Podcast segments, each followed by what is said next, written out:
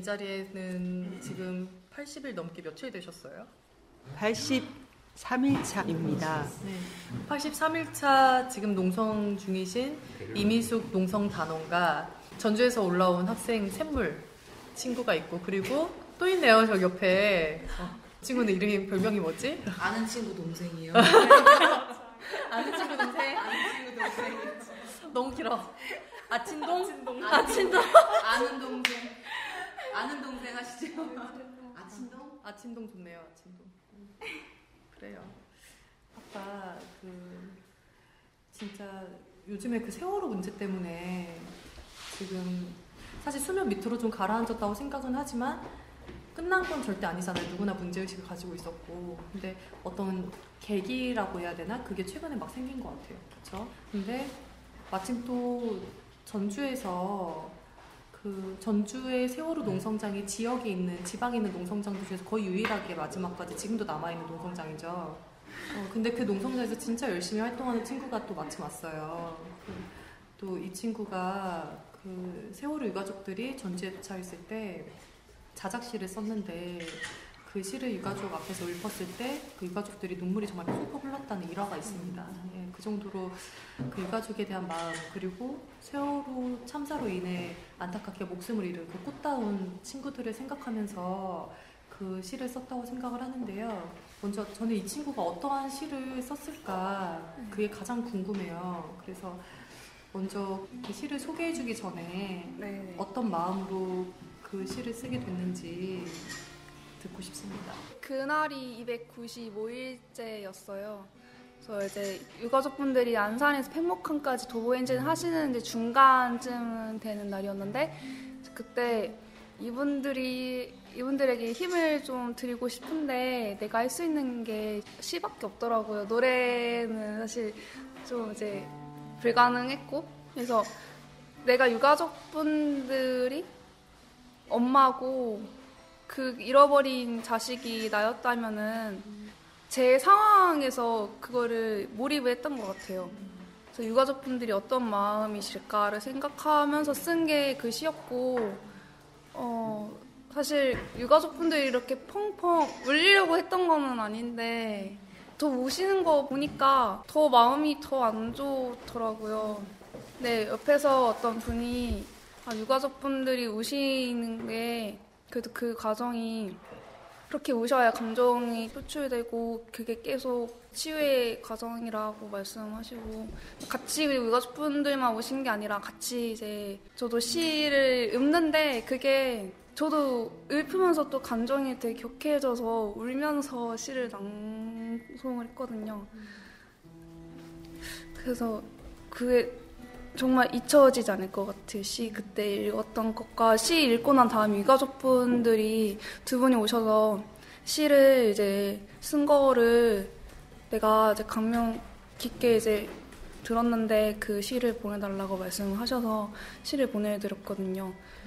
근데 되게 기분이 묘했어요. 내 시가 그래도 유가족분들의 마음에 또 닿았구나 라는 생각이 들어서 네, 되게 작은 일이었는데 저에게 좀 큰 경험이었던 것 같아요. 그래서 시를 낭송을 네, 하나요? 네, 박수로 들어봤습니다.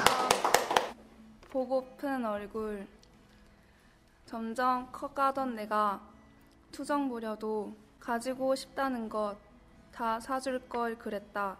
내가 반찬 투정할 때 먹고픈 것 다 사줄 걸 그랬다.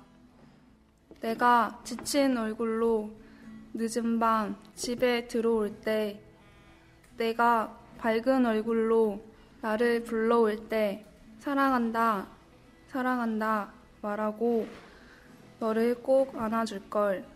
이렇게 오래 못 볼 줄 알았다면 사랑한다, 사랑한다 몇 번이고 말해줄 걸. 이렇게 예쁜 내가 내게 와 주어서 고맙다고 몇 번이고 말해줄 걸. 보고픈 마음에 긴 밤하늘 속에 빛나는 별과 흩날리는 하얀 눈과 주룩주룩 비 내리는 검은 하늘에 못내 흘리는 내 눈물 보거든 너를 사랑하는 마음이라 여겨주렴 아가야 춥지 않게 배고프지 않게 따뜻한 하늘 품에 있어야 한다 오늘도 몇 번이고 몇 번이고 보고 싶은 예쁜 내 얼굴 다시 보고 싶어 건넌다 295개의 밤들과 수많은 밤들이 모여 진실이 밝아오는 그날이 오면 너를 위해 열심히 살았노라 말하리. 그래도 전에 한번 읽었던 것보다 좀 침착하게 읽을 수 있었던 것 같아요.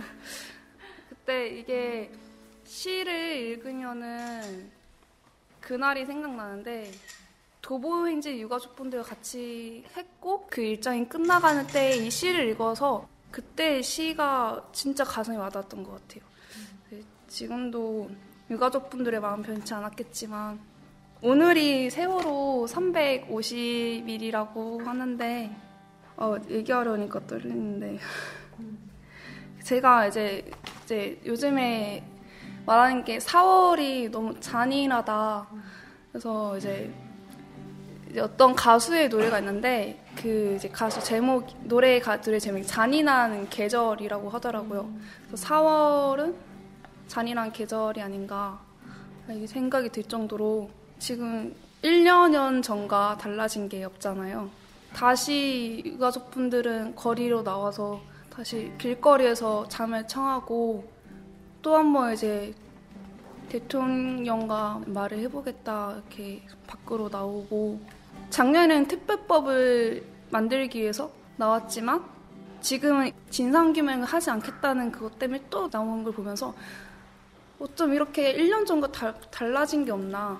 유민 아버지도 지금 단식을 하겠다고 하셨고 그 일이 반복되는 걸 보면서 저는 아, 유가족분들이 지금 이렇게 투쟁을 하시는 것도 정말 대단하시고 그 대단한 힘이 우리는 상상하지 못할 그 자식이 잃은 그 부모의 슬픔이라고 생각이 되니까 그게 너무 안타깝고 지금 왜 이러한 일이 일어나야 되나. 사실 어제 이제 유가족분들이 그 청운동에서 가셨을 때 아, 이게 사람 사는 세상이 맞나 생각이 들 정도로 저 자신도 너무 혼란스럽고 이거를 제가 지금 어떻게 얘기할지 모르겠는데 유가족분들한테는 그 슬퍼할 시간조차 주지 않는 것 같아요. 이 나라가 사람이 아이를 가슴에 묻기도 전에 이 유가족분들은 진실에 맞서 싸워야 싸워 싸우기 위해서 거리에 나올 수밖에 없었던 거죠. 그래서 대체 이 슬퍼할 시간과 이 자유조차 허락하지 않는 이 나라는 제 어떤 나라인가 좀 생각이 많아지네요. 그래서 아 말을 못하겠네.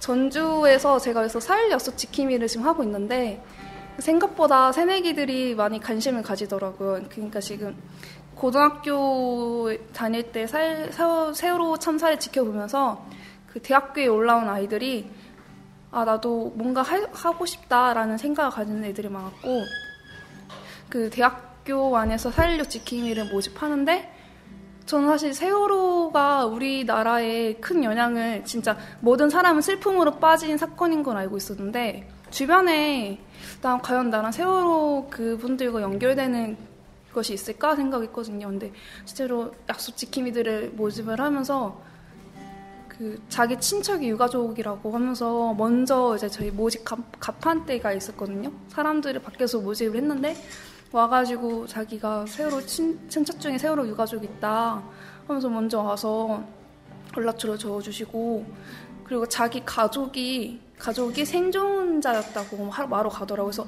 아 그러면은 같이 아, 약속 지킴이 하면서 우리 세월호 있지 않게 행동하는 사람들인데 같이 해보자고 했더니 자기가 너무 슬퍼서 그 일을 못하겠다고 가, 그냥 가버렸어요. 네, 그게 처음에는 아 뭔가 제가 좀 앞선 욕심이 그 사람을 잡았지만 그분이 그렇게 말씀하시고 가니까 아, 이분들의 슬픔이 또 그렇게 느껴졌고 또 이제 세월호 참사 당시에 있었던 해경까지 만났거든요. 근데 그 엄청난 찬사를 눈앞에서 봤는데도 불구하고 행동을 나서는 게 없더라고요. 그래서 그 사람이 경험으로 바꿀 수, 바뀔 수 있는 거는 한계가 있는 걸까 이 생각도 들었고 그 찬사를 봤는데 왜 나서지 않는 걸까 여러 가지 생각도 들었어요. 그래서 지금은 이제 새로 참사의 그런 그 당시 사건에 대해서 좀 얘기해달라고 얘기는 지금 이제 안 하고 있지만 그래서 중요한 거는 그냥 저 자신도 열심히 해야 되고 주변 이런 세월을 있잖아 사람들과 함께 열심히 해야겠다는 생각이 더 들었어요. 네. 그리고 농성장도 지금 되게 외압이 되게 많았어요. 그거를 세월호 천막을 습자하는 사람들도 분명히 있었고 그 그러니까 알게 모르게 지친 사람들도 많았고 그 이게 지속되는 걸 항상 뭔가 이제 오르막길이 있으면 내리막길도 있고 그랬는데 그래서 그 한명한 명의 그 의지가 중요한 것 같아요. 그거를 단 한 명이라도 천막, 선막을 지키면서 유가족분들과 함께 하겠다는 사람이 있는 한은 그 천막은 무너지지 않을 거라는 생각이 들어요. 네. 우리 박수 한번 쳐봅시다. 네. 그 우리 샘물 친구가 사실 세월호 투쟁은 그 할 수, 하면 할수록 진짜 마음이 되게 먹먹해지는 투쟁인 것 같아요. 저는 이 샘물 친구가 쓴 그 시를 SNS를 통해서 봤는데 진짜 눈물이 나더라고요. 이게 금방 이야기했다시피 아이를 잃은 부모가 그 아이를 가슴에 묻기도 전에 묻을 시간도 없이 그 슬퍼의 여력 그 시간도 없이 자 싸워야만 하는 이런 너무 슬픈 세상에서 우리가 살고 있고 그래서 진짜 세월호 투쟁에 열심히 결합을 하고 있지만 하면 할수록 진짜 마음이 진짜 많이 먹먹하고 힘들 거라는 생각이 드는데 오히려 이 자리에서 이렇게 이야기하면서 그 마음들이 또 고스란히 우리한테 다 느껴지는 것 같다. 네. 감사합니다. 멋진 투쟁을 하고 있는 것 같아요. 네. 네, 우리 옆에 어. 있는 이쁜 동생 친구도 진짜 열심히 활동을 하는 친구예요. 네. 특히 제가 알기로 일본군 위안부 활동을 또 하는 친구로 알고 있는데 사실 세월호 참사는 진짜 현재 일어난 가슴 아픈 참사라면 일본군 위안부 문제는 일제 강점기 때 발생한 그러나 여전히 해결되지 않은 진짜 또 이 또한 가슴 아픈 우리의 역사 중에 하나인데 그 역사를 되, 되찾기 위한 그런 여러 활동들을 하고 있는 걸로 알고 있어요. 그래서 그 활동을 어떻게 시작했고 그리고 하면서 느꼈던 것들을 좀 듣고 싶습니다. 음, 활동을 처음 시작한 건 사실 이제 유럽으로 평화기행을 다녀오면서부터 본격적으로 시작했던 건데요. 이제 유럽에 갔을 때 일본군 위안부 피해 할머니가 유엔 인권이사에 이제 직원을 하러 오셨어요. 그래서 유럽에서 만날 기회가 있었는데 할머니가 자기 평생 을 이제 시로 작성하신 거를 이렇게 들었는데 우리는 보통 이런 문제가 있다, 뭐 세월호 문제가 있다, 위안부 문제가 있다 하면 그 시기에 그 사람들이 정말 아팠겠다, 슬펐겠다 이것만 생각하거든요. 근데 그 할머니의 시를 들으니까 할머니는 일본군 위안부였던 그때뿐만이 아니라 그 시기로 인해서 삶 전체가 정말 고통 속에서 살고 계신 거예요. 저는 전혀 생각을 못 했던 거였어요. 사실 그 전에 고등학교, 뭐 중학교 역사 교과서에서 봤을 때는 아 이 시기에 이런 문제가 있었다. 그 넘어가고 이런 식으로 배웠는데 할머니는 그 내가 한 줄 배운 그런 문제로 지금까지도 아파하고 계시고 그렇기 때문에 이것들을 또 후대에 물려주지 않기 위해서 80세 되신 몸으로 열 몇 시간 비행을 해서 유럽에 와서 증언을 하시고 하는 것을 보면서 할머니가 저렇게 하시는데 우리가 가만히 있으면 안 되겠다라는 생각이 많이 들었어요. 그래서 이제 그때부터 조금씩 할 수 있는 걸 찾아서 활동을 하기 시작했고 이제 좀 본격적으로 한 건 얼마 되진 않았는데 좀 사람이 이렇게 하다 보니까 지칠 때도 많이 있는데 그때마다 할머니들을 많이 떠올리면서 좀 찝찝질하고 그러는 편이에요. 그래서 어떻게 하면 할머니가 그렇게 계속 매주 수요 시위에 나가고 어떤 한 분은 거의 죽음 직전에 응급실에 계신데도 119를 불러서 내가 수요 집회를 꼭 가야겠다라고 말씀하실 정도로 그렇게 사람들이 없나? 이런 생각도 많이 들면서 그 할머니들을 잊지 않도록 그 할머니들이 지금까지 겪어온 아픈 과거 그리고 그 과거를 청산하기 위해 할머니들이 노력하신 것들 그것들을 우리가 모두 헛되게 만들지 않도록 이어나가고 더 발전하게 해야겠다라는 생각에 네, 열심히 하려고 하고 있습니다.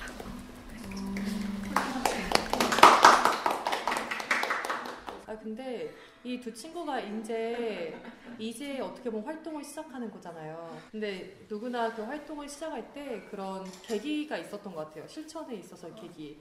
그러니까 우리 샘물 친구는 뭐 세월호가 그 계기가 됐고 저기 그 예쁜 동생인 친구는 그 일본군 위안부 활동의 계기가 된 것처럼 여기 있는 연배가 어느 정도 있는 선배들에게도 그런 계기가 다 있다고 생각을 하는데 그래서 오늘 또 선후배 간의 만남이라는 게 또 의미가 있는 게 아닌가 그런 이야기를 나눌 수 있기 때문에. 그래서 여기 계시는 이미숙 농성단원께서는 학번이 몇 학번이시죠? 아니, 그 얘기를 왜 하는 거죠? 그러니까 이 아이들이 태어나기 전에 대학을 입학하신 분이에요. 저희 아까 7, 80년대 활동하셨던 분 선배님들 얘기도 들었잖아요. 맞아요. 예. 그래서 보면은 그 우리가 일부에서 7, 80년대 이야기 들었다면 이제는 90년대 초반의 이야기를 들을 수 있지 않을까. 이 이미숙 농성단원 통해서. 그래서 그 미숙 언니는 어떻게 활동을 시작하게 됐는지 그런 이 친구 세월호나 일본군 위안부 활동처럼 어떤 계기가 있을 것 같거든요. 학생 운동을 하게 된 계기요. 네. 목사님 얘기했어요. 저는 단국대 천안 캠퍼스를 나왔는데요. 우리 학교 교정이 아름답기로 국내에서 세 손가락 안에 드는 예 정말이에요. 꽃이 피는 진짜라니까요. 네. 꽃이 피는 봄이 오면 진짜 그 교내 꽃이 그 개나리 진달래 다양한 꽃들이 피는데 진짜 예뻐요. 예쁘고 옆에 이제 농업용 저수지인데 어쨌든 그런 것도 있고 제가 학생 운동을 하게 된 계기는 사실은 학교 들어가기 전까지는 굉장히 보수적인 반공 의식 이 철두철미한 학생이었는데 학교 가서 학생 운동을 하게 될 줄은 몰랐고 사실은 집이 좀 많이 어려워서 그 일을 해야겠다. 생활비도 벌어야 되고 또 학비도 벌어야 되고 그렇기 때문에 동아리 활동은 할 수 없을 거라고 미리부터 생각을 했고 그 다음에 입학하자마자 바로 알아본 게 이제 근처에 아르바이트 할 자리 없나 그런 거 이제 먼저 알아보고 다녔는데 과 선배가 한 학년 위에 선배가 있었는데 그 선배가 그렇게 졸졸 따라다녔어요. 그 교직 편집위원회 데리고 가려고 심지어 그 수업 시간에 끝나기를 복도에서 기다렸다가 나오면 언제 나오나 이렇게 보고 있고 그 다음에 한 번은 이제 그 학생회실에서 창밖을 계속 보고 있었던 거죠. 건물 앞 밖, 밖으로 나오는 순간을 잡으려고. 근데 실제로 그러다가 이제 학교 수업 끝나고 나오는데 선배가 막 부랴부랴 쫓아오더라고요. 당장 나랑 어디 같이 가자고. 그러면서 붙들려서 어딜 갔는데 그날이 교직 편집위원회 신입생 시험 보는 날이었어요. 아, 그, 몇, 못 모르고 시험도 보고, 그다음에 면접까지 봤는데, 근데 그날 면접 보면서, 근데 보수적인 학생이 필기 시험을 봤으니 그 답안지가 어떻게 나왔겠어요. 그리고 그때는 성당에 다닐 때여서 가장 좋아하는 노래를 불러보라고 했는데, 그때 성가를 부른 거예요. 그러면서 와, 지금은 상상할 수 없는. 안 들어볼 수가 없는데. 근데 노래를 부르면서도 선배들 얼굴이 굳어지는 게 느껴졌어요. 느껴지고 그 분위기가 굉장히 안 좋아지는 게 느껴졌는데 그래서 아 내가 기분은 안 좋지만 떨어질 것 같다라는 예감이 들었거든요. 그리고 나서 이제 자취방에 왔는데 그때 같이 시험을 봤던 선배님들이 우르르 그 방으로 온 거예요. 저를 위로하기 위해서. 떨어졌던 거죠. 떨어졌던 건데 이제 막걸리 먹으러 가자 그러면서 그때 유명했던 액체 시대라는 술집이 있었어요. 액체 시대. 아 진짜. 여러분 지금은 없을 대박이다. 텐데 진짜 드라마에나 나올 듯한 막걸리집 어 진짜 맛있을 것 같은데 거기. 막걸리집 있었는데 거기 그 데려가서 선배들이 이제 뭐. 그 이렇게 저렇게 얘기하면서 위로하고 그래서 결국에는 시험 다 끝나고 선배들이 따로 회의를 했다고 그래요. 얘를 어떻게 할 거냐. 근데 떨어뜨리는 게 맞는데 어떻게 할 거냐 그러다가 음, 일단은 합격시키자 그렇게 해서 이제 합격이 됐고 음, 근데 착하니까 순진하고 착해서 이제 교실을 다니기 시작했는데 그때는 이제 학교 분위기가 지금 학교 처럼 보수적이지 않았어요. 그러니까 그때는 거의 한 학급 한 과에 한 학년에 절반 이상이 집회에 나갈 정도로 그 다음에 학내에서 집회가 있다 그러면 그 휴강을 학생들이 자체적으로 휴강을 시키고 막 이런 정도였고 1학년 때 그 전대협 마지막 출범식 있었는데 그때 아마 제 기억에는 그 우리 학년 애들이 거의 다 갔어요.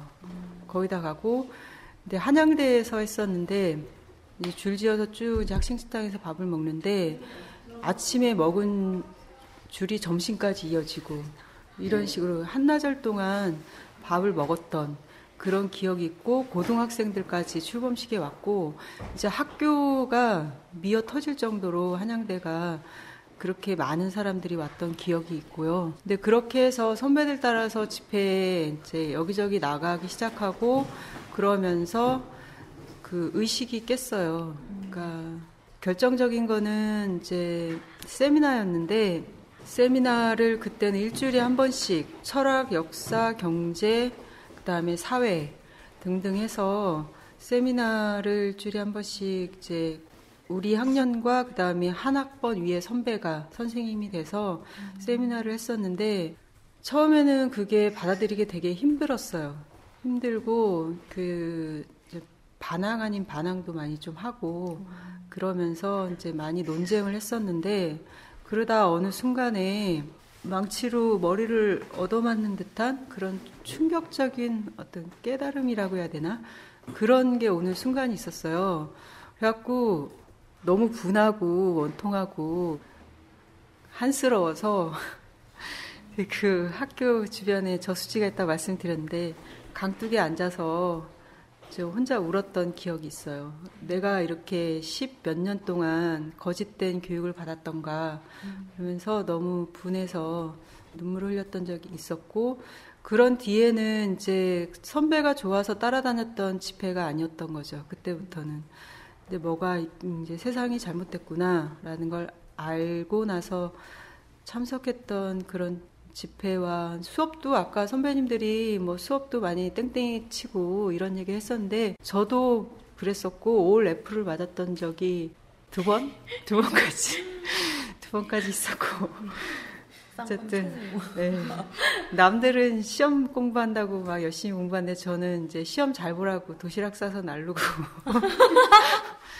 그랬던 어, 바보 같은 짓도 하고 그랬었는데 네, 그랬고요. 그 다음에 결정적으로 전환점이 됐던 거는 연세대 항쟁 또는 뭐 연세대 사건이라고 부르던 96년도의 일이었는데 그때 당시에는 그 우리 학교 그다음에 충남 청년 학생들이 거의 종합관에 다 들어가 있었는데 그때 뭐 얻어 터지고 질질 끌려 나오고 그런 것도 있었지만 학교 운동 자체가 그것으로 인해서 굉장히 위태롭게 됐어요. 그리고 선배도 구속되고 막 이런 모습을 보면서 너무 분했던 거죠. 이게 우리가 그렇게 잘못한 게 없었는데 없는데 내가 그 안에 있었는데 그리고 우리가 외쳤던 그런 구호들 구호들 그게 뭐가 잘못됐단 말인가. 그런데 왜 우리를 언론에서는 폭도라고 마치 폭도처럼 묘사를 하고 그리고 그 폭력 경찰들이 들어와서 이제 여성들 같은 경우에는 열지어 나올 때 문 앞에서 경찰들이 서서 가슴을 다 만지고 그 다음에 고개를 이제 상황이 어떤지 좀 보고 싶어서 고개를 쳐든 우리 학교 여자 후배 아이는 머리를 곤봉에 맞아서 머리가 터져서 피가 나오고 이런 것들을 눈으로 직접 보게 된 거였어요. 그 다음에 물론 사수대라고 하는 남, 남성, 남학생들 같은 경우에는 그보다 더 처참한 모습으로 끌려 나왔는데 그런 걸 보면서 이가 갈린다고 해야 되나? 그런 감정이었어요. 그러면서 학교에 돌아가면 이 사실을 학우들에게 알려야겠다라고 저도 모르게 이렇게 생각이 들더라고요. 그러면서 그 대자보 그때는 이제 대자보를 많이 썼었는데 대자보에다가 이제 쓴 거죠. 그래서 이제 매직으로 연세대에서는 이런 일이 있었습니다. 그러면서 이제 쑥 쓰고 언론에서 말한 건 거짓말입니다. 쓰면서 선전 쪽 일을 하게 된 거예요. 그런 계기로 그렇게 하고 이제 학생의 활동을 더 열심히 하게 되고 그런 일이 있었는데 대학 시절에서 가장 충격적이었던 사건은 아무래도 연세대 네, 사건 또는 연세대 농성이라고 생각이 됩니다. 근데 진짜 저도 대학 입학하기 전에 네.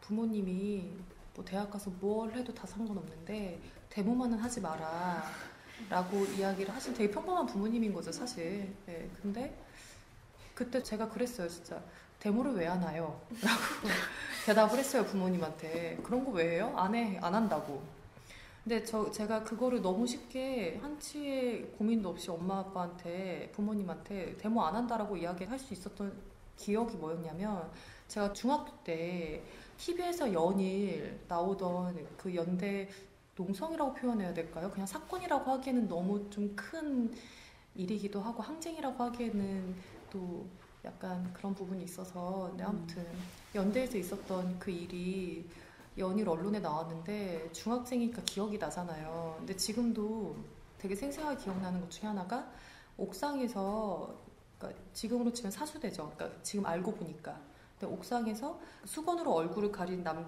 남성이 책걸상을 이렇게 떨어뜨리는 그러니까 저항하는 건데 사실은 근데 그것만 클로즈업해서 찍어서 그거를 계속 반복적으로 트는 거예요. 그러니까 폭도들이 이렇게 하는 거라고 막 이런 식으로 얘기하면서 그런데 어제에 이어서 오늘도 이제 연대에서 있었던 그러한 일들이 쭉 이야기가 나왔는데 어제 이야기를 또 들어보니까 뭐 체류액을 사람이 지나가면 헬리콥터로 체류액을 뿌렸다고 그렇게 이야기하더라고요. 음. 네. 그런 게 또 기본이고 그래서 어제 그런 이야기를 해주신 선배님은 한동안 그 헬킥 소리만 들어도 온몸이 오그라들었다라고 말씀하실 정도로 사람들에게 어떤 트라우마를 줄 정도로 크게 탄압이 있었던 현대사에서 되게 중요한 사건 중에 하나인데 그게 이제 언론에서는 매우 악용된 채로 활용이 됐던 거죠. 그러니까 저 같은 사람이 데모 그런 거 왜 하나요? 이렇게 얘기했던 하나의 기억 중에 하나로 좀 각인이 돼 있거든요. 그때 저도 그 체력을 맞아봤는데요. 그 아마 그때 연대에 있었던 마지막까지 있었던 학생들은 거의 다 한 번쯤 맞아봤을 텐데, 그러니까 체류액이 그냥 액체만 있는 게 아니라 거기에 형광 물질을 섞어요.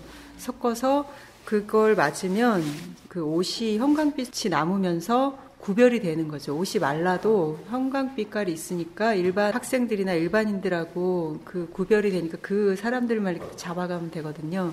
그런 것 수도 없이 헬기가 연세대 이제 하늘 위를 날았고 저희가 사실은 연세대 그 고립되려고 한 것은 아니었어요. 그 전에 이제 연세대를 나가려고 했었는데 그때마다 이제 헬기가 떴고 뜨고 이제 체류를 계속 뿌리고 그리고 사방이 다 막히고 이러면서 사실은 헬기에 몰려서 여기 몰리고 저기 몰리고 그러다가 종합관으로 들어갔던 것 같은 기억이 좀 있거든요. 네. 그리고 연세대 하면은 아무래도 이제 단전단수하고 음식물 반입 금지 이 얘기를 안 할 수가 없는데 그때 며칠간이었는지는 모르겠지만 어쨌든 다 끊기고 그 종합관 안에 밑에 이제 학생 식당이나 매점 같은 게 있을 텐데 거기에 있는 이제 음식물 뭐 과자라든가 이런 것을 이제 꺼내서 먹었었는데 나중에는 그런 것 밥들까지도 이제 다 없어지고 먹을 게 정말 없었던 그런 순간까지 갔던 것 같은데 그 누군가 그런 얘기 했었잖아요. 몇십 명이 이제 식사를 못하는 상황에서 초코파이를 돌렸는데 한 바퀴를 돌았는데도 고스란히 오더라. 이제 그런 얘기를 한 적이 있는데 사실 그건 약간 좀 과장이 된 거고요. 제가 있었던 데는 그, 그 어학실이었는데 거기에 한 4, 50명은 있었던 것 같아요. 근데 진짜로 초코파이 하나를 조별로 이제 하나씩 돌렸는데 온전히 하나로 다시 돌아온 거는 아니지만 다 이제 굶은 상태에서 초코파이 하나를 도, 돌렸는데 진짜로 한 바퀴를 돌았는데도 거의 절반 이상이 남아서 음. 다시 원점으로 돌아온 거예요. 그러니까 다 왜 그런지는 다 이제 굳이 설명을 안 해도 다 아실 것 같고 그리고 저는 그때 제가 그때 5학년이었던 것 같은데 사실은 그때 너무 힘들어 갖고 화장실에 갔었는데 갔다가 바닥에 초코파이 부스러기가 떨어져 있는 걸 봤어요. 근데 그때는 이제 거의 화장실도 다 난장판이고 물도 안 나오고 막 이런 상황 지저분하고 이랬는데 바닥에 떨어진 그 초코파이 그 조각이 너무 먹고 싶은 거. 그래갖고 그거를 주워 먹었던 기억이 나요. 근데 지금 뭐 창피한 건 아니고 어쨌든 그런 일이 있었다. 네. 그러면은 네. 언니도 그때 뭐 구속이 됐던 거예요? 저는 그때 좀 똘똘했던 것 같아요. 그래서 네 경찰에 가면 어쨌든 뭐 수사를 할 텐데 나는 이렇게 진술을 해야지 나름대로 혼자 머릿속으로 생각했던 게 있어요. 누가 이제 시켜서 그렇게 진술하라고 얘기한 건 아니었고 네, 머릿속으로 이제 제일 중요한 건 알리바이다. 그런 생각. 어, 이거 근데 나가도 되는 거야? 어차피 공소시효는 지났으니까. 알리바이다. 그리고 난 여성이고, 그 다음에 좀 촌스럽게 생긴 것도 메리트가 있겠다. 좀 그렇게 생각을 해서, 저는 어쨌든 강력반에 배치가 좀 됐어요. 강력반 배치가 됐는데, 순서가 됐을 때, 약간 좀 불쌍한 모드로 가는 게 좋겠다 해서, 좀 그렇게 좀 갔고, 그러면서 이제 알리바이로는 천안에서 서울까지 올라왔던 기차표 그거를 이제 가지고 있었는데 그거를 보여주면서 이거 보세요. 제가 연세대 우리 학우들이 있다고 해서 너무 걱정이 돼가지고 들어왔다가 갇혔습니다. 막 그러면서 치우라고 필요 없다고 그러는데도 아니에요. 꼭 한번 봐주세요. 그러면서 일관되게 어떤 그 기조로 나갔어요. 어쨌든 그 여기서 욕하고 뻑지르고 막 그랬는데 어쨌든 나는 이 기조로 간다. 그러면서 계속 그렇게 가다가 나중에 훈방 조치가 됐죠. 훈방 조치가 됐는데 어쨌든 씻지도 못하고 며칠 동안 근데 냄새가 얼마나 많이 나겠어요. 근데 경찰서 안은 뭐 마- 물론이고 근데 서울에서 이제 훈방되고 나서 걱정이 되니까 다른 다 끌려 나온 선후배들이 다 이제 끌려간 걸 알기 때문에 걱정이 돼서 이제 버스를 타고 학교로 내려오는데 어 버스 안에서 너무 냄새가 키키한 냄새가 많이 나는 거예요. 이게 어디서 왜 이렇게 누가 뭘 실었나? 왜 이렇게 냄새가 많이 나지? 어 너무 너무 그 그랬는데 나중에 알고 보니까 제 몸에서 이렇게 났던 거였어요. 어, 근데 그나마 차 안에서 이게 나한테서 나는 냄새다라는 걸 몰랐기에 망정이지 알았으면은 어, 얼마나 미안했을 거야. 네. 그거 하고 근데 학교에 내려왔는데 학교는 완전히 그 난리라기보다는 암울했죠. 와서 학생이 왔는데 누가 잡혀갔다, 누가 집에 끌려갔다, 누구는 나왔다, 누구는 못 나왔다 이런 얘기들 나누는데 사실 좀 그랬어요. 암담했고 그러고 나서도 이제 마지막으로 이제 지방에서 멀리 이제 광주라든가 나주라든가 이런 데에서 올라왔던 학생들 중에 아직 지역으로 내려가지 못하고 수배인 학생들이 좀 있었어요. 그 학생들이 우리 학교가 천안이다 보니까 피신을 왔었거든요.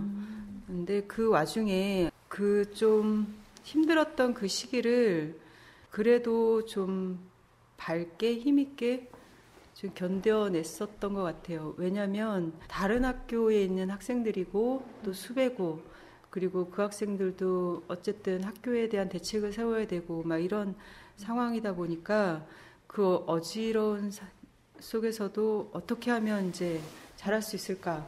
이런 논의를 막 하게 되고 너네 학교 운동은 어떠니? 막 이런 얘기도 하게 되잖아요. 근데 밥도 같이 해 먹고 막 체육대회도 하고 막 이러다 보니까 그 힘든 시기를 어쨌든 그런 걸로 좀 이겨냈던 것 같아요. 근데 그 다음에 이제 학생의 선거라든지 그 다음에 있었던 것들이 이제 있었죠. 더 큰 게 있었죠. 아, 그 더 큰 거는 이따, 이따 들어야겠다.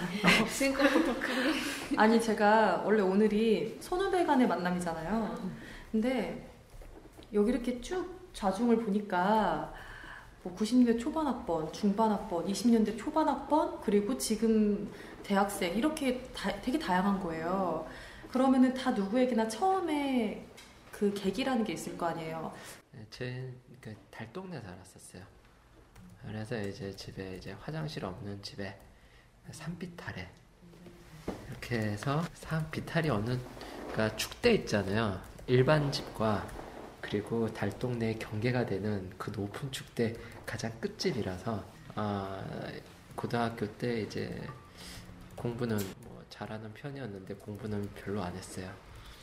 그래서 주로 이제 학교 끝나고 도서관을 가서 책을 좋아하는 책을 책을 많이 보거나 이런 건 아닌데 호기심이 있어가지고 이래저래 막 뒤져보는 걸로 이제 놀고 그랬는데 그때 빠졌던 책이 이제 명상 철학이에요. 지금도 유명한데 오쇼라 아저니슈니 크리슈 나무르티의 어, 명상 자기로부터의 혁명 명상 철학 그래서 그때 어떤 였냐면은 그때 방이 두 개였는데 그 중에 하나를 제가 썼거든요. 고- 공부한다고 우리 특별 배려로.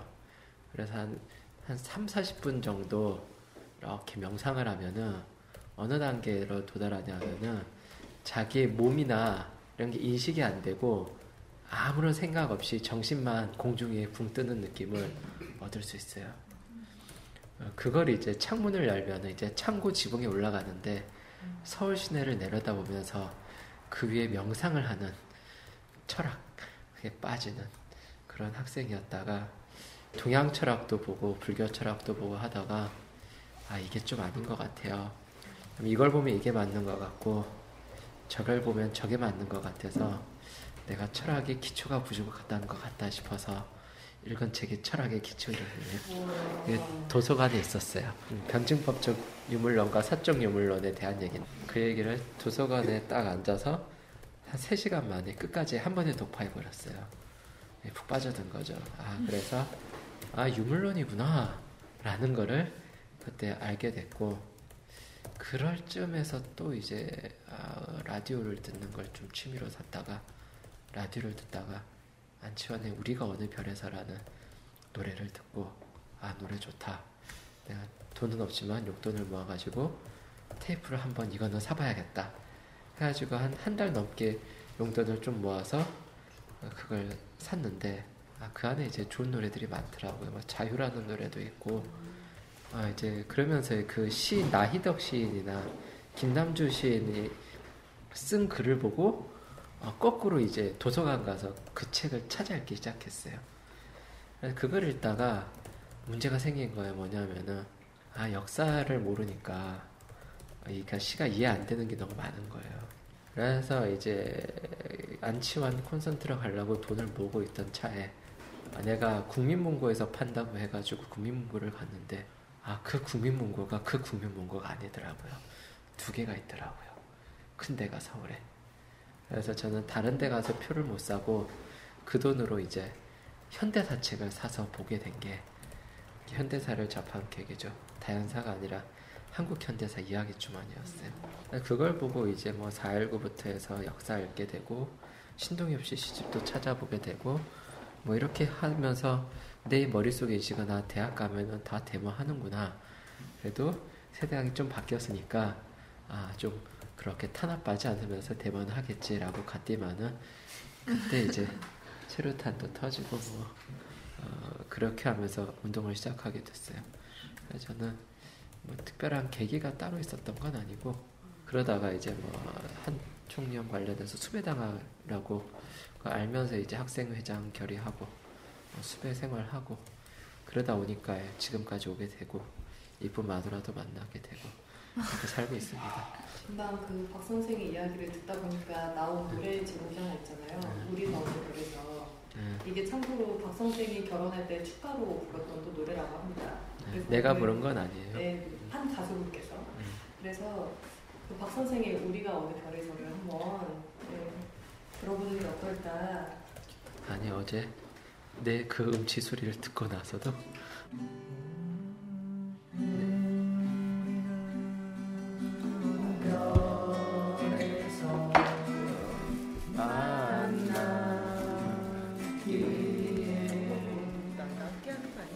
이토록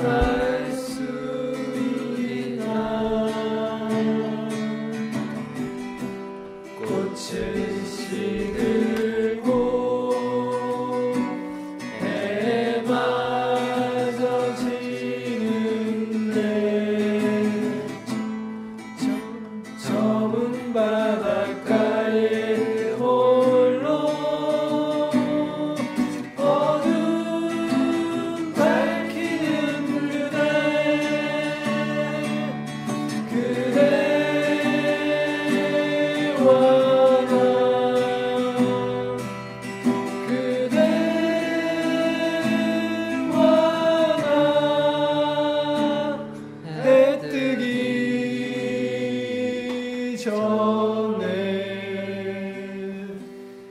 새벽을 열지니 해 뜨기 전에 새벽을 열지니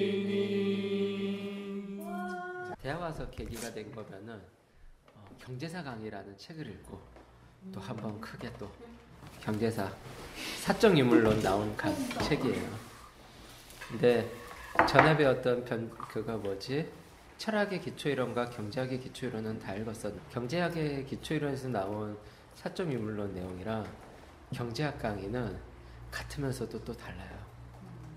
거기는 사람의 자주성의 방향에 대한 얘기가 나오는 게 경제학 강의고 그리고 그게 안 나오고 물질적인 토대만 나오는 게 어, 경제학의 기초이론이었어요. 네, 대학교 가서 맨날 공부만 하지 않았을 거 아니에요. 공부는 말했지만 저는 고등학교 때부터 공부는 조금밖에 안 했어요. 몇 개만 했어요. 폭력이 오고. 아니, 아 고, 진짜 중지시키는 거 아니에요? 아닌데. 아 니 내가 농담이 안 통하면 아니 고등학교 때 학원도 안 다니고 도서관 가서 책복 좀 본 거 말고는 뭐 따로 그런 것도 없는데 체력이 안 좋아가지고 막 검사 받으러 가고 뭐 삐짝 말라고 그래가지고 어, 저녁에 공부도 오래 못하고 할 생각도 사실 별로 없고 그러다가 했어요. 이제 공부의 왕도 찍고 부모님께서 뭐라 안 하셨어요? 대학 입학할 때 절대 농학대 같은 데 가서 데모하지 마라. 한결같이 다 어. 대화하지 말라. 농학대 데모 많이 한다더라. 그래서 부모님이 너 뭐지 뭐들이 그렇게 바쁘러 댕기냐 동아리 활동이나 뭐 하는 거 아니냐. 어, 그래서 하긴 하는데 농학대 안 하고 사회과학 동아리 한다고. 그렇지만 좋은 건 줄 아시고 넘어갔고 그리고 나중에 수배 떨어지고 그럴 때는 그냥 집에 편지 한 장 넣고 나왔어요 그냥. 집에서 한, 한 달에 한 번 정도나 뭐 2주에 한 번씩 일요일 날 오셔가지고 맛있는 거랑 용돈 해주시고. 음, 그랬죠. 그리고 내가 좀 잘못한 게 있는데 예전에 경찰서 가- 이제 잡혀가고 그럴 때 부모님 있는데 아 그때 좀 싸웠어 해야 되는데. 그런 걸 내가 이제 별로 큰 문제가 아니라고 생각해서 그런지 애들이 이제 그 심리전을 한 거지 수갑이 이제 채워진 상태에서 이제 면회를 한 거죠. 아 그런데 내가 그걸 모르고 그냥 그냥 그렇게 있었는데 나중에 부모님한테 그거 보여준 모습이 좀 상처가 됐던 것 같더라. 음, 나중에 유념하세요. 면회 갈 때는 싸워서 그렇게 안 입고 최대한 사복 입고 면회하더라. 저는 제가 88년도에 중학교 2학년이었고요. 그때 광주 5.18 청문회를 했어요. 음, 그리고 그때 저희 큰언니는 대학교 1학년이었던 것 같아요. 그때 이제 큰언니랑 방을 같이 썼는데 언니가 집에 오면 그렇게 이상한 노래를 트는 거예요. 음산한 노래를. 근데 그 노래가 그 당시만 해도 지금 같은 이렇게 민중가요가 많지 않았던 것 같아요. 그 88년도가 그랬잖아요. 87년, 이제 88년. 그래서 거의 모든 학생들의 거의 뭐 대다수가 한 번씩은 다 이렇게 집회 현장에 나가볼 정도로 이렇게 투쟁이 있었던 시기인데 저희 언니도 그렇게 한 번 나갔던 것 같아요. 그리고 언니 책상에 5.18 광주 자료집이 있었어요. 그 언니는 학교에서 나온 자료집. 근데 제가 이제 호기심으로 그 이제 한 두세 시에 집에 오면 항상 TV를 딱 켜면 광주 청문회가 하고 있고 굉장히 이상한 얘기들이 막 오고 하고 궁금해서 제가 언니 자료집을 보고 그 되게 충격을 받았어요 중학교 2학년 때. 이제 그러고 이제 시간이 지났어요. 뭐 대학 이제 고등학교 다니고 평범하게 다녔어요 그냥 고등학교는. 그리고 대학을 딱 왔는데 5월 달이 된 그러니까 5.18 광주 순례를 간다고 대저보가 크게 붙어 있는 거예요. 그, 그 순간 이제 그때가 딱 떠오른 거예요. 그래서 제가 선배한테 난 저길 가고 싶다고. 어, 그래서 가장 이제 친했던 과 친구랑 같이 광주를 갔어요. 그래서 우리 학교에는 그 5.18 광주 민중항쟁 그 시기에 항상 이제 매년 5.18 때 대동제 기간이랑 거의 같잖아요. 이제 한 주 차인데 그 그렇게 흥성거리는 그런 거를 반대하면서 이렇게 사나이간 여사 선배님이 있어요. 돌아가신. 이제 광주의 진실을 이제 밝히라고 하면서 그래서 이제 그분이 정읍에 계신데 정읍에 가서 그 선배의 부모님이 계신 곳에서 하루 잠을 자고 그래서 처음으로 이제 팔뚝질을 해봤어요. 굉장히 어색한. 그리고 광주를 가서 이제 놀라운 광경을 이제 망월동 묘에 가서 충격을 받았던 기억이 있고요. 저는 그렇게 시작했어요. 그래서 이제 그 역사를 알아야겠다. 그리고 어, 내가 몰랐던 이 사실들을 하나씩 알게 되면서 내가 뭔가 모르고 있는 많은 것들 그런 역사들이 있는 거 아닌가? 진실을 알아야겠다. 좀 그런 생각을 했던 것 같고 그렇게 운동을 시작했어요.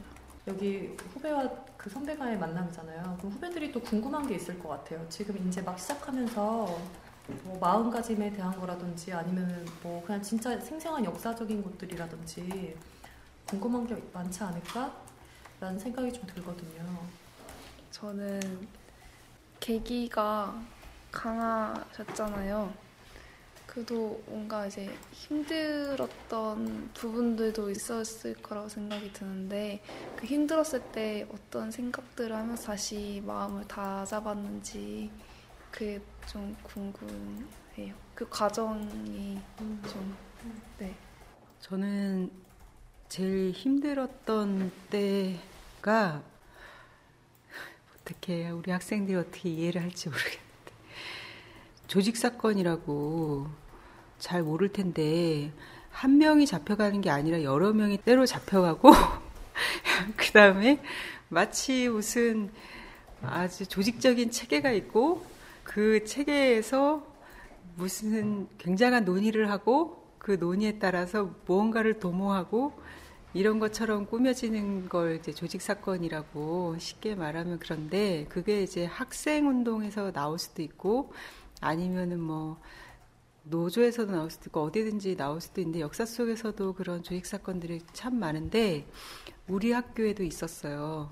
저도 그 당사자 중에 한 명인데 사실 지금도 그렇지만 그때 당시도 제가 그런 사건에 엮일 만큼 어마어마하게 뭐 대단한 일을 한 사람은 아니었거든요. 아니 평범한 이제 학생이었을 뿐이었는데 그 사건을 계기로 해서 제가 몰랐던 사실을 알게 됐는데 같은 이제 학생 운동을 하는 학교 안에 질이 안 좋은 선배가 있었던 거예요. 그러니까 소위 뿌락지라고 얘기를 하죠. 그런 이제 선배가 있다라는 것을 발견하게 됐고 이제 그러면서 이제 그 선배는 학교에서 활개치고 돌아다니는데 이제 남은 후배들이 있는 거잖아요 학교에 그래서 이제 석방돼서 나왔는데 그 선배가 좀 했던 행동들이나 말들이 이상하다라는 거를 알게 되면서 어쨌든 그 선배가 계속 학교에서 활동을 하게 되면 후배들이 위험해지고 또 이제 나와 같은 또 우리와 같은 그런 조직 사건을 겪게 될 게 너무 뻔하기 때문에 그 선배의 존재를 이제 알려야 된다라고 생각을 하고 그것을 이제 알리기 위한 어떤 구체적인 증거가 있어야 되잖아요. 그 사람이 이제 그런 사람이라는 걸 같이 운동했던 선후배들에게도 설명을 해야 되고 그리고 그런 것들을 해야 되는데 그 과정이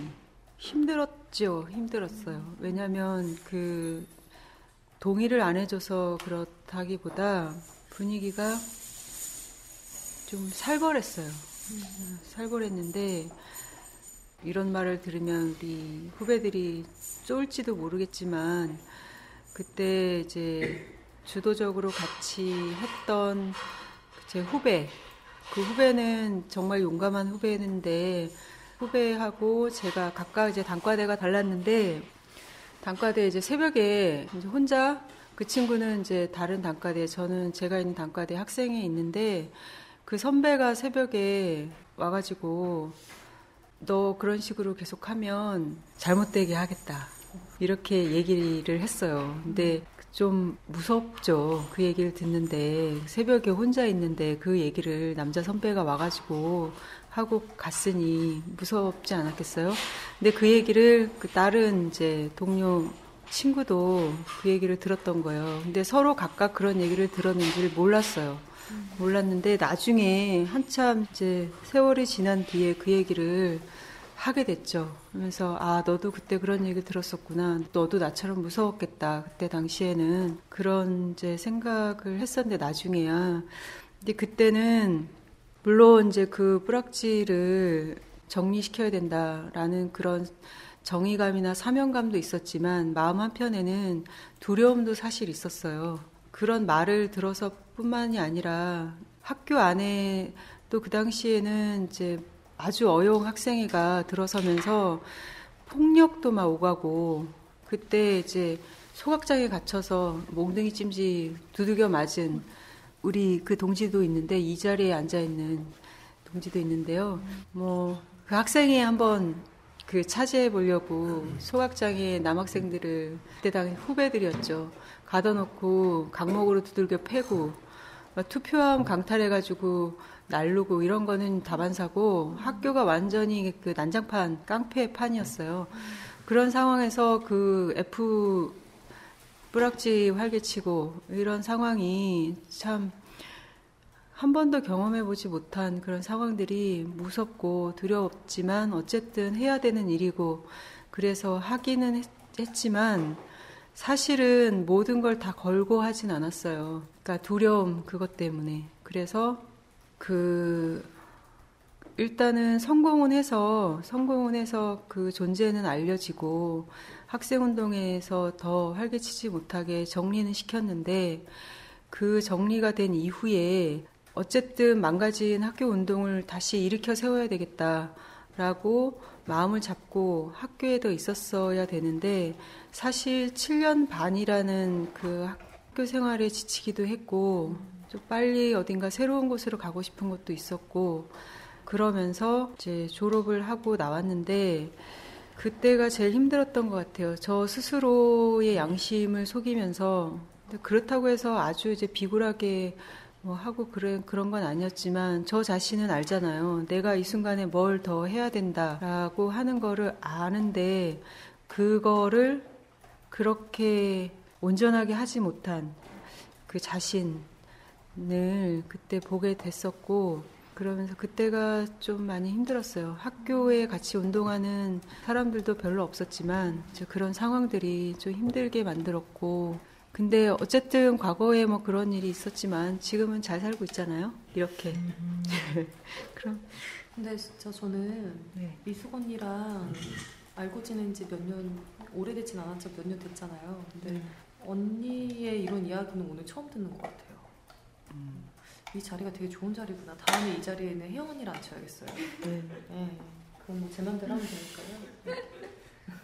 혹시 그 예쁜 동생은 얼마 전에 집을 나왔는데 집 나오고 나서 좀 심적으로 또 상황적으로도 많이 힘이 들었어요. 많이 흔들리기도 했고 막상 집을 떠나니까 내가 뭐부터 시작해야 될지 모르기도 했고 근데 그 와중에 농성장을 많이 이제 왔다 갔다 했는데 와도 내가 하는 게 없으니까 선배들 얼굴 제대로 못 보겠더라고요. 선배들은 그 거기 왔어서 이렇게 몇십 일 동안 밖에도 못 나갔는다는 걸 몰랐어요.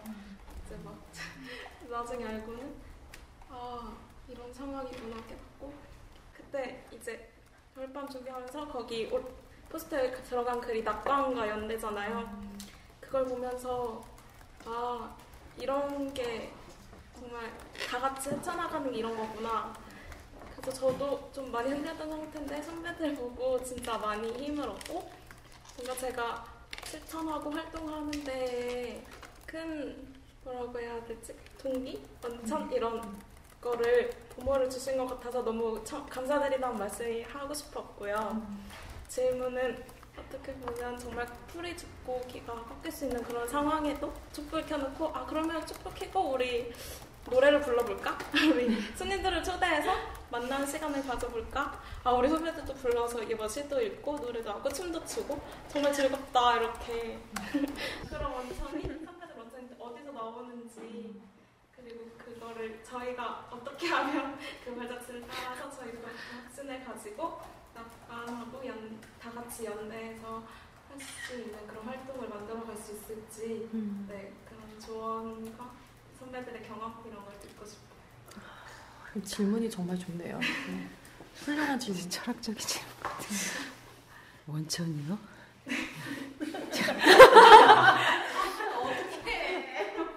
샘- 샘물도 아니고 공부하면 돼. 정답인데요. 공부하면 돼요. 네. 사실은 뭐 누가 시켰냐 뭐 이런 얘기도 선배들이 시켰냐 어릴 때는 그런 얘기 많이 듣고 사회 나와서는 뭐 언론에서는 뭘 받았네 어쩌네 뭐 이런 얘기 하잖아요.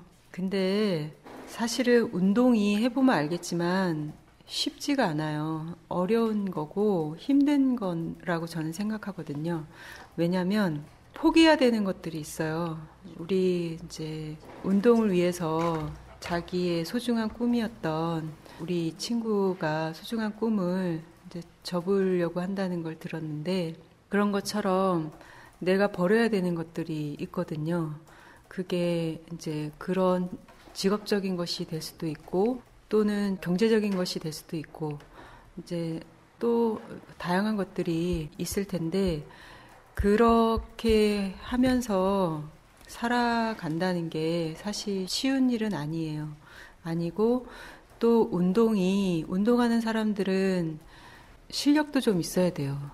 그러니까 그거는 자기 스스로 좀 다그치면서 나올 수밖에 없는 건데 내가 무언가를 바꾸려고 할 때 그걸 바꾸기 위해서는 어떤 그 지혜도 있어야 되고 그 능력이 있어야 되잖아요. 그러면서 자기 스스로 속에서 나는 왜 이것밖에 못할까 그 다그치면서 노력하게 되는데 그러면서 실력이 늘 수밖에 없잖아요. 근데 그런 과정이 그 자기를 부단히 채찍질하고 그 실력을 쌓아 나가는 그 과정이 사실 그 순탄치가 않거든요. 그게 단순히 책상 앞에서 공부만 한다고 되는 것도 아니기 때문에 그런 힘든 과정을 과정을 포기하지 않고 가는 거는 저는 두 가지라고 보는데 하나는 그 길이 옳다는 확고한 신념이라고 보고 어, 그거는 이제 나이 공부를 하고 또 여러 가지 경험들을 쌓게 되면서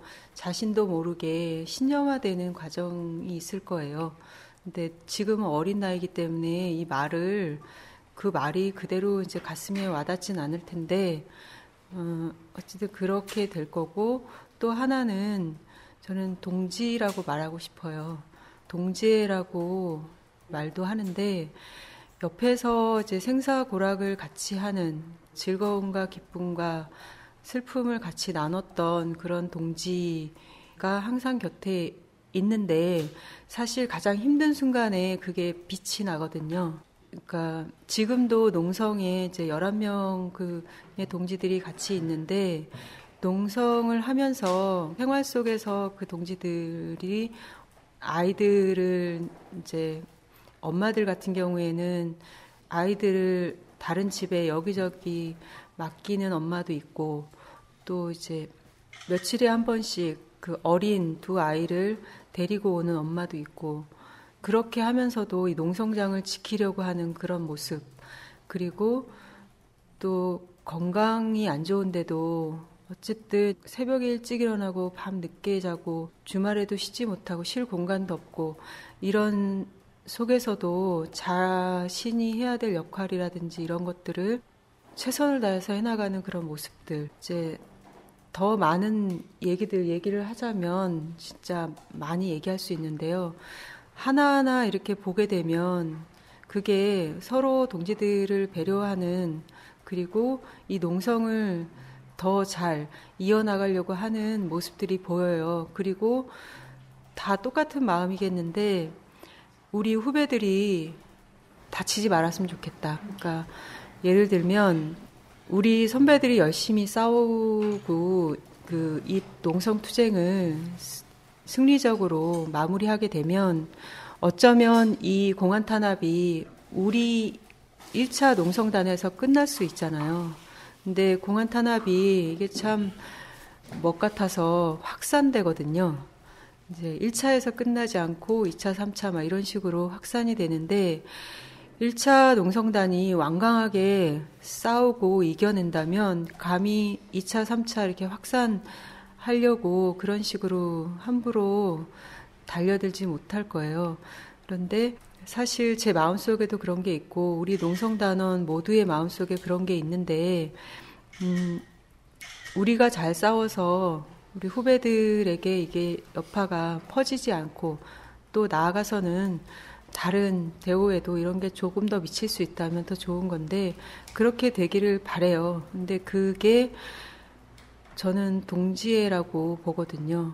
같은 뜻을 지닌 동지를 위하기 위해서 내, 내가 우리가 더 할 수 있는 게 뭐가 있을까 이런 생각을 하고 그런 노력을 한다는 게 동지애라고 보고 음, 여러분도 이제 같이 운동을 하면서 다른 옆에 동지의 모습을 보며 보면서 마음이 찡하게 울려올 때가 있을 거예요. 그, 그 그걸 동지애라고 표현할 수 있을 텐데 그런 경험들 순간순간이 많이 쌓이게 되면 정말 이제 평생을 같이 하는 그런 동지가 되는 건데 예, 두 가지 신념과 동지라고 말씀드리고 싶습니다. 네, 지금 밤이 많이 깊었어요. 많이 깊었는데 참 미숙 언니가 담담하게 자기의 삶을 이야기하는 게 저는 옆에서 들으면서 그 언니가 지금 또 큰 일들을 준비를 하시잖아요. 실무적으로도 많은 일들을 하시고 그래서 농성장에서 오늘은 굉장히 단정한 편인데 가끔은 머리에 까치집을 진 채로 마치 노트북에 막 빨려 들어갈 것처럼 일을 하세요. 아 근데 그게 근데 정말 피곤할 텐데도 눈이 막 살아 있거든요. 근데 이 언니가 아 그리고 또 하나는 가끔 제가 미숙 언니한테 구박 아닌 구박을 하는 게 좀 이쁘게 좀 입었으면 좋겠다 옷차림에 대한 말도 안 되는 구박들을 하는데 근데 사실 그게 다른 한켠으로 생각하면 다른 사람의 시선보다는 본인이 해야 될 일과 본인이 해야 될 역할에 더 집중하는 모습으로 저는 보여서 더 좋아 보일 때도 많더라고요. 예. 게을러서 그러고 어, 다만 좀 형광 분홍색 티만 안 입으셔야 좋겠는데. 근데 그럴 수 있었던 그 저력이 뭔가를 오늘 되게 구체적으로 알 수 있어서 정말 좋은 자리였던 것 같고요. 물론 이 자리가 이제 막 그 활동을 시작하는 후배들을 위한 그런 자리이기도 하지만 오히려 알고 있다고 생각했는데 알고 보니 모르는 게 더 많았던 음, 동지라고 이야기하면서 모르는 게 더 많았던 우리 모두를 위한 자리가 아니었나라는 생각이 들고 사실 시간도 많이 늦고 해서 전부 다 어떤 소감 같은 걸 듣기 힘들지만 그래도 예쁜 동생은 소감을 이야기했고요. 여기 샘물 친구랑 그리고 맨날 미숙 언니한테 장난 짓궂은 장난을 치는 오랜만에 나타나서 말을 시키는 거예요. 다른 분들도 다 소중하지만 워낙 오랜만에 와서 그래서 박 선생과 그리고 금방 아까 5.18 이야기를 해주셨던 음, 혜영 언니의 소감을 들으면서 마무리를 할까 합니다. 그 같이 이 기독교 회관에서 이렇게 용성하시는 분들 이야기를 이렇게 직접적으로 들을 기회가 없었어요. 그래서 항상 와 여기 별밤 정말 오고 싶었는데 어, 또 농성하시는 분들은 또 아는 좀 어느 정도는 아는데 그렇게 같이 함께 하시는 또 선배들 모습을 많이 또 못 봤구나 생각이 들 정도로 사는 시대는 달랐지만 또 우리가 추구하는 건 같잖아요. 그래서 그거를 다시 한번 느꼈던 자리였던 것 같아요. 네, 감사합니다. 오늘은 이제까지 얘기 중에 가장 긴 얘기를 들었던 것 같아요. 아, 매력적인 동지라고 생각합니다. 잘 들었습니다. 저는 음, 94년도에 아, 그 무니카 목사님이 돌아가셔서 추도식을 하는데 해화동 대학로 그 거리에 다 모였어요. 그러니까 뭐 조직적으로 참가한 게 아니라 정말 무니카 목사님이 돌아가셨어 라고 하는 그 글을 어떻게 소식을 듣고 개별적으로 정말 많은 사람들이 거기를 꽉 채웠어요. 그래서 이제 어쨌든 통일을 위해서 굉장히 많은 일을 하셨던 그런 결정적인 순간이기도 했고 근데 추도식을 하는 단상에 어디서 많이 본 사람이 막 왔다 갔다 하고 있는 거예요. 그러니까 그 추도식 자리는 굉장히 슬펐고 그랬는데 정말 많이 본 사람이 막 왔다 갔다 하는데 그 사람의 눈도 굉장히 슬펐어요. 근데 굉장히 그 장면을 남기기 위해서 많은 사람들한테 그 장면을 남기기 위해서 막 사진 촬영을 하고 있는 사람이 바로 미숙연이었거든요. 저는 그때 미숙 언니랑 인사도 한 적이 없고 그냥 우리 학교에 그 교재에서 일하는 선배래 이 정도의 그것만 알고 있었어요. 이름도 몰랐고 얼굴만 알고 있었고 집회 때 항상 보는. 근데 저 선배가 너무 멋있어 보였어요, 사실 그 장면이. 그래서 사실 되게 인상적이었어요. 그래서 그리고 나서 한 1년 정도 지난 다음에 처음 인사를 했는데 굉장히 공손하게 저한테 존댓말을 하시면서 후배한테 인사를 겸손하게 하셨어요. 그래서 그때 인상이 나, 나는데 그 모습이 지금도 언니한테는 있는 것 같아요. 그때 그 모습이. 저는 그게 언니의 살아온 삶을 반영하는 것이기도 하고 민중에 대한 또 한없이 또 겸손한 언니의 그런 또 모습이 아닌가라는 생각이 들어서 그런 마음이 그런 모습들이 언니가 지금까지 살아온 또 힘이 되고 바탕이 되고 있는 것 같아요. 그래서 그런 어, 모습이 후배들에게 신뢰를 주고 우리 동지들에게 신뢰를 주는 것 같아서 참 인상적이고 오늘 언니의 얘기도 굉장히 인상적이었어요. 네. 동지애를 느낄 수 있는 그런 분위기가 있는 노래로 마무리를 했으면 좋겠습니다.